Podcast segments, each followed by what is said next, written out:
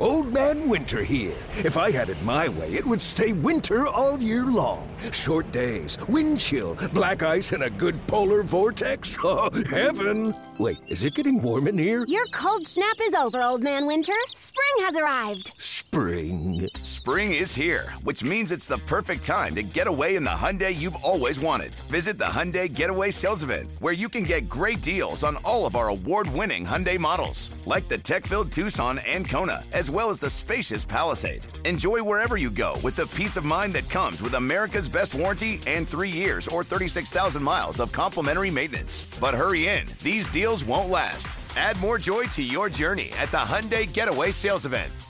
Now get 0% APR or up to 1500 bonus cash on the Hyundai Tucson. Now, during the Hyundai Getaway Sales Event. Offers end soon. Call 562 314 4603 for details. Presented by T Mobile, the official wireless partner of Audacy Sports. With an awesome network and great savings, there's never been a better time to join T Mobile. Visit your neighborhood store to make the switch today. All right, we do this from time to time. It's called One Timers, where we throw things at Sean Shapiro for his vast knowledge of the NHL with his insiders and see what he has to say. Let's start with coming off the World Baseball Classic. Connor McDavid, uh, pretty cool, was outspoken and said that, you know, everyone's talking to me about baseball right now. I would love to, you see it in the news, I would love to have a World Hockey Classic. And it uh, kind of sparked uh, some talk. And, uh, you know, I'm, I'm, sure there will be some chatter um, this week. And I wanted to get your thoughts on uh, on a on a classic where features countries. I think it's easier in hockey to pull it off um, I think you'd have to figure out if you wanted to do it during the season, if you could bounce the All Star game without, you know, I'm sure there's some bonuses included if uh, players make All Star games. You'd have to figure that out. But you know, I, I, personally would love to see it similar to when they stopped the season for the Olympics. I think it would bring a lot of attention.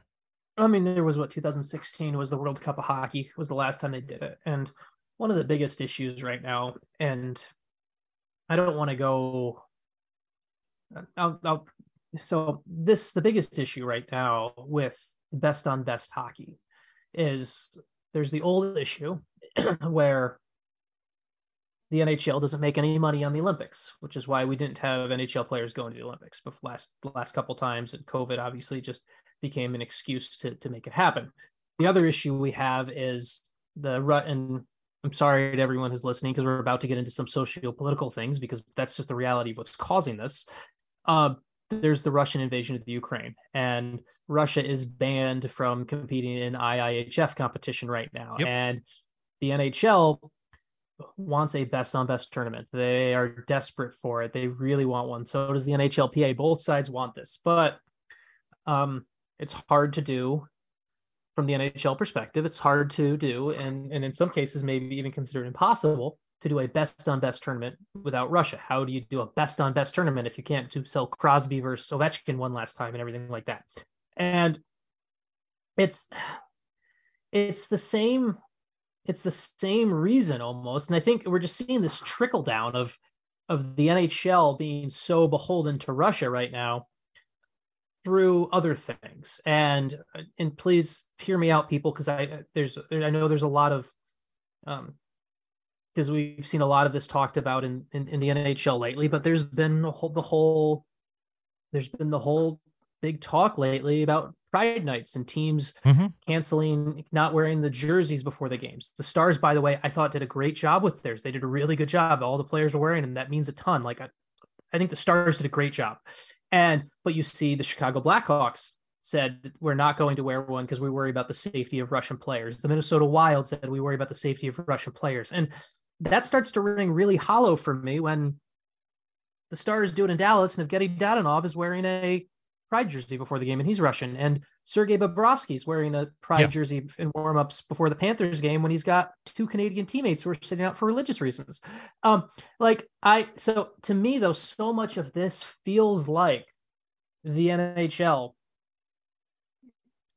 The NHL trying to find the landing where they can keep the relationship with Hockey Russia, uh, the Russian Hockey Federation, as smooth as possible so they can get their best on best tournament. Like the. NHL at one point thought about like, oh, maybe we could do a tournament with Russian players, but they don't play under the Russian flag. And from my understanding, the Swedes and the Finns, understandably so, pushed back against that. They're like, you can't do that. And so I, I, I think the NHL is so desperate Crosby Ovechkin in a best on best tournament before their careers end. And and I I think the NHL is is trying it's like it's kind of it's the fighting like Spidey whatever whatever whatever example you want to use where you're you're looking at the micro and you need to be looking at the macro like okay Russia's not there. They should still do a best they should still do a World Cup of hockey. They should do one without Russia IIHF banned them use that as the precedent yep do a World Cup of hockey That's do it before the do. season like you know what Sweden Finland gonna be great Yep. United States, Canada, still going to be great. You're going to have the German team now with you got a bunch of really good young German players sure led by do. Leon Draisaitl with Tim Stützle and, and, and Moritz Seider on, on, Germany. Like you've got that. You've got the the Czechs are the Czechs between. I want to see Pastrnak playing. I want to. I want to see. Yeah. You have enough this teams. tournament. It, you have enough teams. You have enough teams, and you have, and you're just so bending over backwards to get this done where we have to include Russia when you already have the easy out. The IHF has banned them. Russia was not at the World Junior. The Olympic they can't even play. Just just do it, right? Like is it we're to get to the spot where we're we're we're caring so much about we have to we have to keep pushing this back, pushing this back, pushing this back so we get Crosby versus Ovechkin when at the same time they don't realize that they're pushing this back, pushing this back so much that we're losing prime years of Matthews versus McDavid. Yep. We should watch US. We I want to see USA versus Canada, Matthews versus McDavid, center off, face off. Boom. There's your setting. Like just it's it's such. I, I'm getting. I just the the way that things are being. The way that bend over backwards just to make sure get to get one one matchup they want with Russia is just incredibly frustrating because. Yeah. And I, I love that McDavid said something like I've, I've gotten the feeling. I talked to somebody um, actually at the All Star game about McDavid, and he is someone who, as far as by hockey player by hockey players are incredibly bland in what they say most of the time, and that's true. It's just kind of it's a very team first space, but he's someone who is willing to at least break a little bit away from the mold more than Crosby was. Crosby had the best player in the world mantle, and really decided to keep to himself, and that's fine. That's all his prerogative. McDavid, at least, I think, is opinionated, and as he has success, as he starts to realize the the voice, his the weight his voice carries, I think we'll start to get a little more of this for the better. And so, hopefully, ho- hopefully, it does. So, yeah, yeah. Uh, interesting uh, side note is that um, Marty Walsh, I believe, is speaking Thursday he is new. He's the new executive director of the NHL Players Association, so I'm sure it'll be asked of him, um, and it'll be interesting what the Players Association stance on this is too. Yeah. So it, uh, it will be definitely it will be something I'm imagining they will. Uh, the key is finding a way to make it work financially for both sides, and yeah. if they can do that, money speaks. So. Good, good for hockey. Uh, quick sidebar: Is it mm. possible? um, in some form if can you team up with another country in other words similar to a soccer friendly could you do a men's women's where canada and the us play um, let's just say three games or four games two in canada two in the us i mean you you, you could i mean it's uh, i don't know if there's any um we'd have to look I'm not sure if there's NHL something stopping NHL player contracts from yeah. doing this. Um, like obviously the U.S. the USA and Canada play do a lot of that in women's in women's hockey. You yeah. will see these rivalry series where it's. I think they played a game in Anaheim earlier this year. They yeah. played one in Nashville, I think. Where so you see it in women's hockey. Um, now the precedent is um, players for the for the men's and players for the women's pro for the women's Canadian the United States team, um, their main moneymaker at this point because of the state of pro hockey for women in the United States is comes from opportunities for Team Canada and the Team USA. So there's no there's no space where they have a day to day employer who's going to say, "Yeah, I'm paying you. I can't risk your injury." The issue, I think, is becomes NHL clubs saying like, "Okay, am I really going to be okay signing off with this for risk some injury? Is how is this going to benefit me?" So, um, you could do something like that, like a USA okay. Canada yeah. series would be that, would be a lot of fun. It, it, would. it would be a lot of fun. It the would. question becomes where the question becomes when, how would you fit it in? Um, because I, I would I one of the, the great things about the full tournament setup is you get like these teams kind of grow and mesh together and and, and and grow together after three, four games, you get some really good hockey games. I don't know how, even with the best players in the world, um, if we just bring them together for two games or whatever in the middle of the season. Like I don't know how if that if that works. The the other thing that we need to do, and it's why um and I'm using the royal we, the other thing that hockey needs to do is it needs to make the World Cup more frequent. Like you need to be like, okay, we're gonna do it every four years or every two years or whatever. It doesn't matter when Russia will be allowed. Just do it because the issue right now is players want to play in the Olympics because it means something where you know, hey, I won the Olympic gold medal in 2026. Somebody won it in 2022. Somebody won it in 2018. Like it's something that's actually like a prize that's yeah. real, right? Like, yep. like you win an Olympic gold medal a hundred years from now, someone will know what an Olympic gold medal is. I tell you, I won a World Cup of hockey. Someone will be like, "Oh, what's that?" Yeah. Right now, like the world, the World Cup of hockey doesn't hold the weight or the cachet the way that the World Cup of soccer does, right? right. Like people will know for so hockey needs to figure out its best on best international tournament setup and get something up where it's like, okay, we're going to do a World Cup of hockey every four years or every two years, and just think about the long term as opposed to trying to squeeze away into Russia into something two years from now or whatever. So. Yeah. Okay. Uh, next one timer. Let's go to Saturday night, Carolina, Toronto. Uh, for those of you that don't know, there's a rule in the NHL called continuation. On Saturday night, for the second time, uh, the NHL referees used continuation. Continuation in that the play was whistled dead. The puck clearly was still open. Uh, it was poked in uh, by, let me see, by Toronto to tie the game. Uh, the game was in Carolina. And um, officially, they said the whistle had blown, but then they reviewed it. Clearly, the puck was free and continuation was called, goal allowed. So, uh, wanted to uh, get your thoughts on that. It has been rarely called in that two times this year. It's kind of fascinating to see.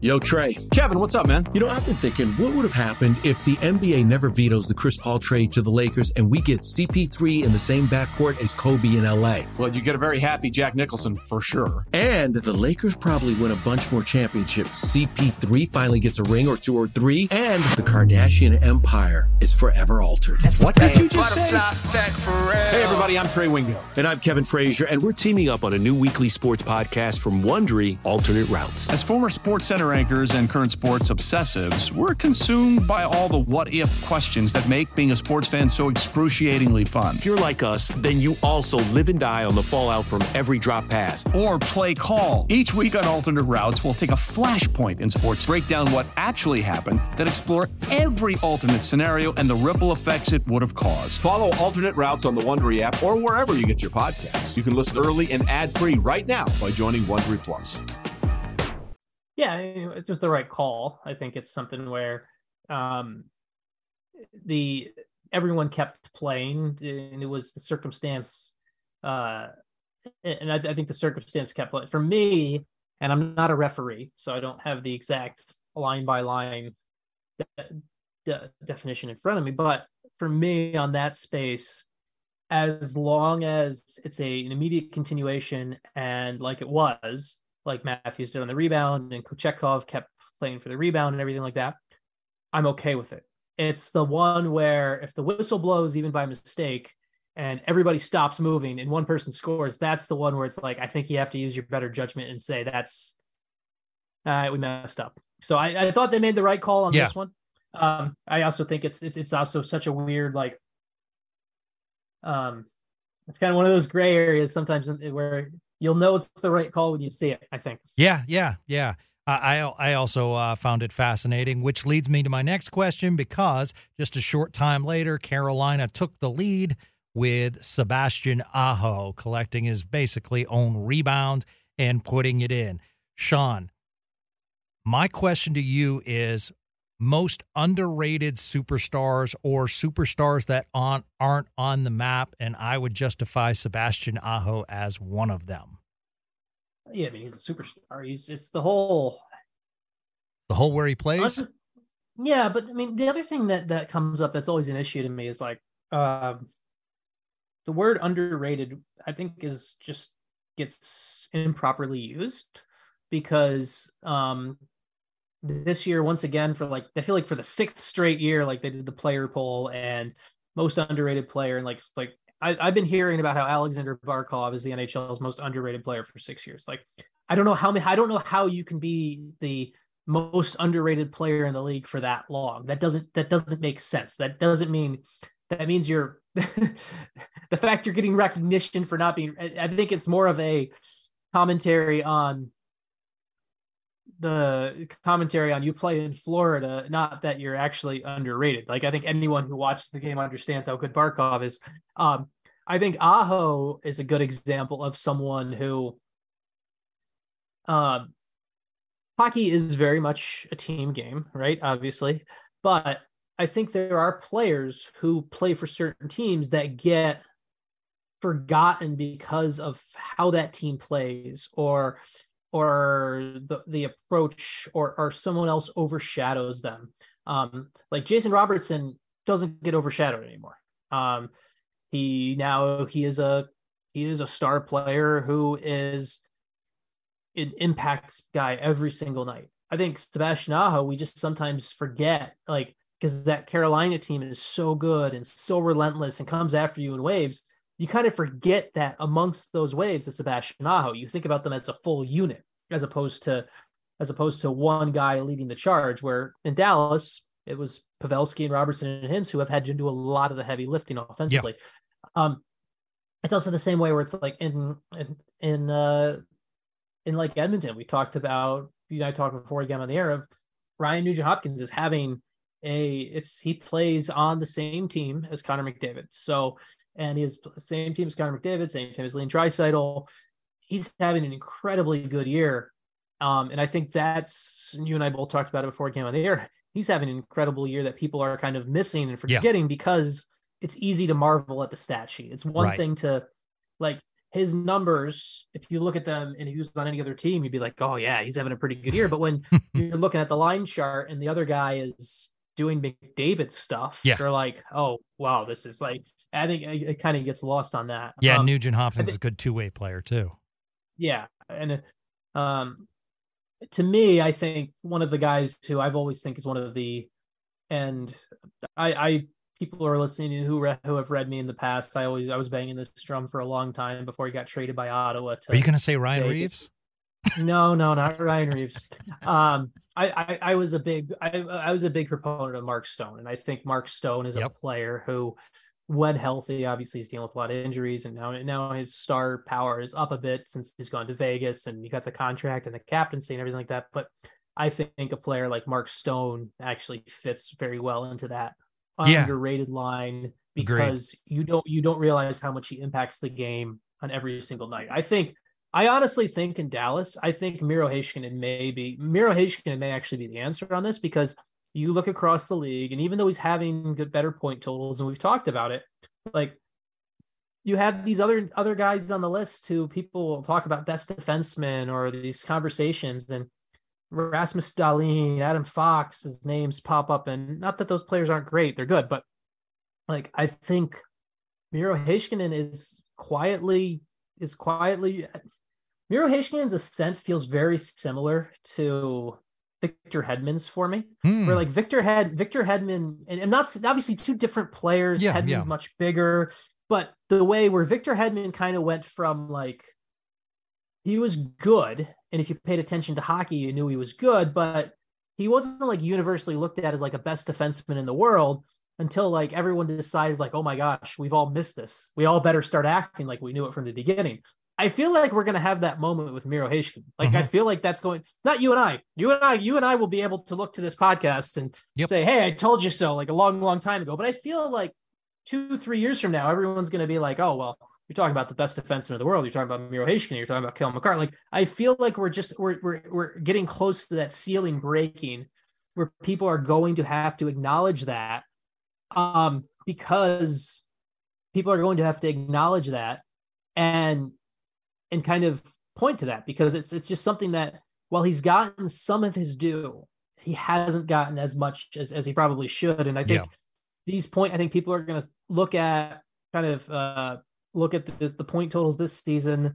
They're going to kind of see what he does, especially if he has a great playoff. Like I think all of a sudden, and then and then who knows from there. Like I, I think it, it could be that's Miro is really impressive to watch. Well, And I think just especially from a- since what we've talked about uh, the offensive game is.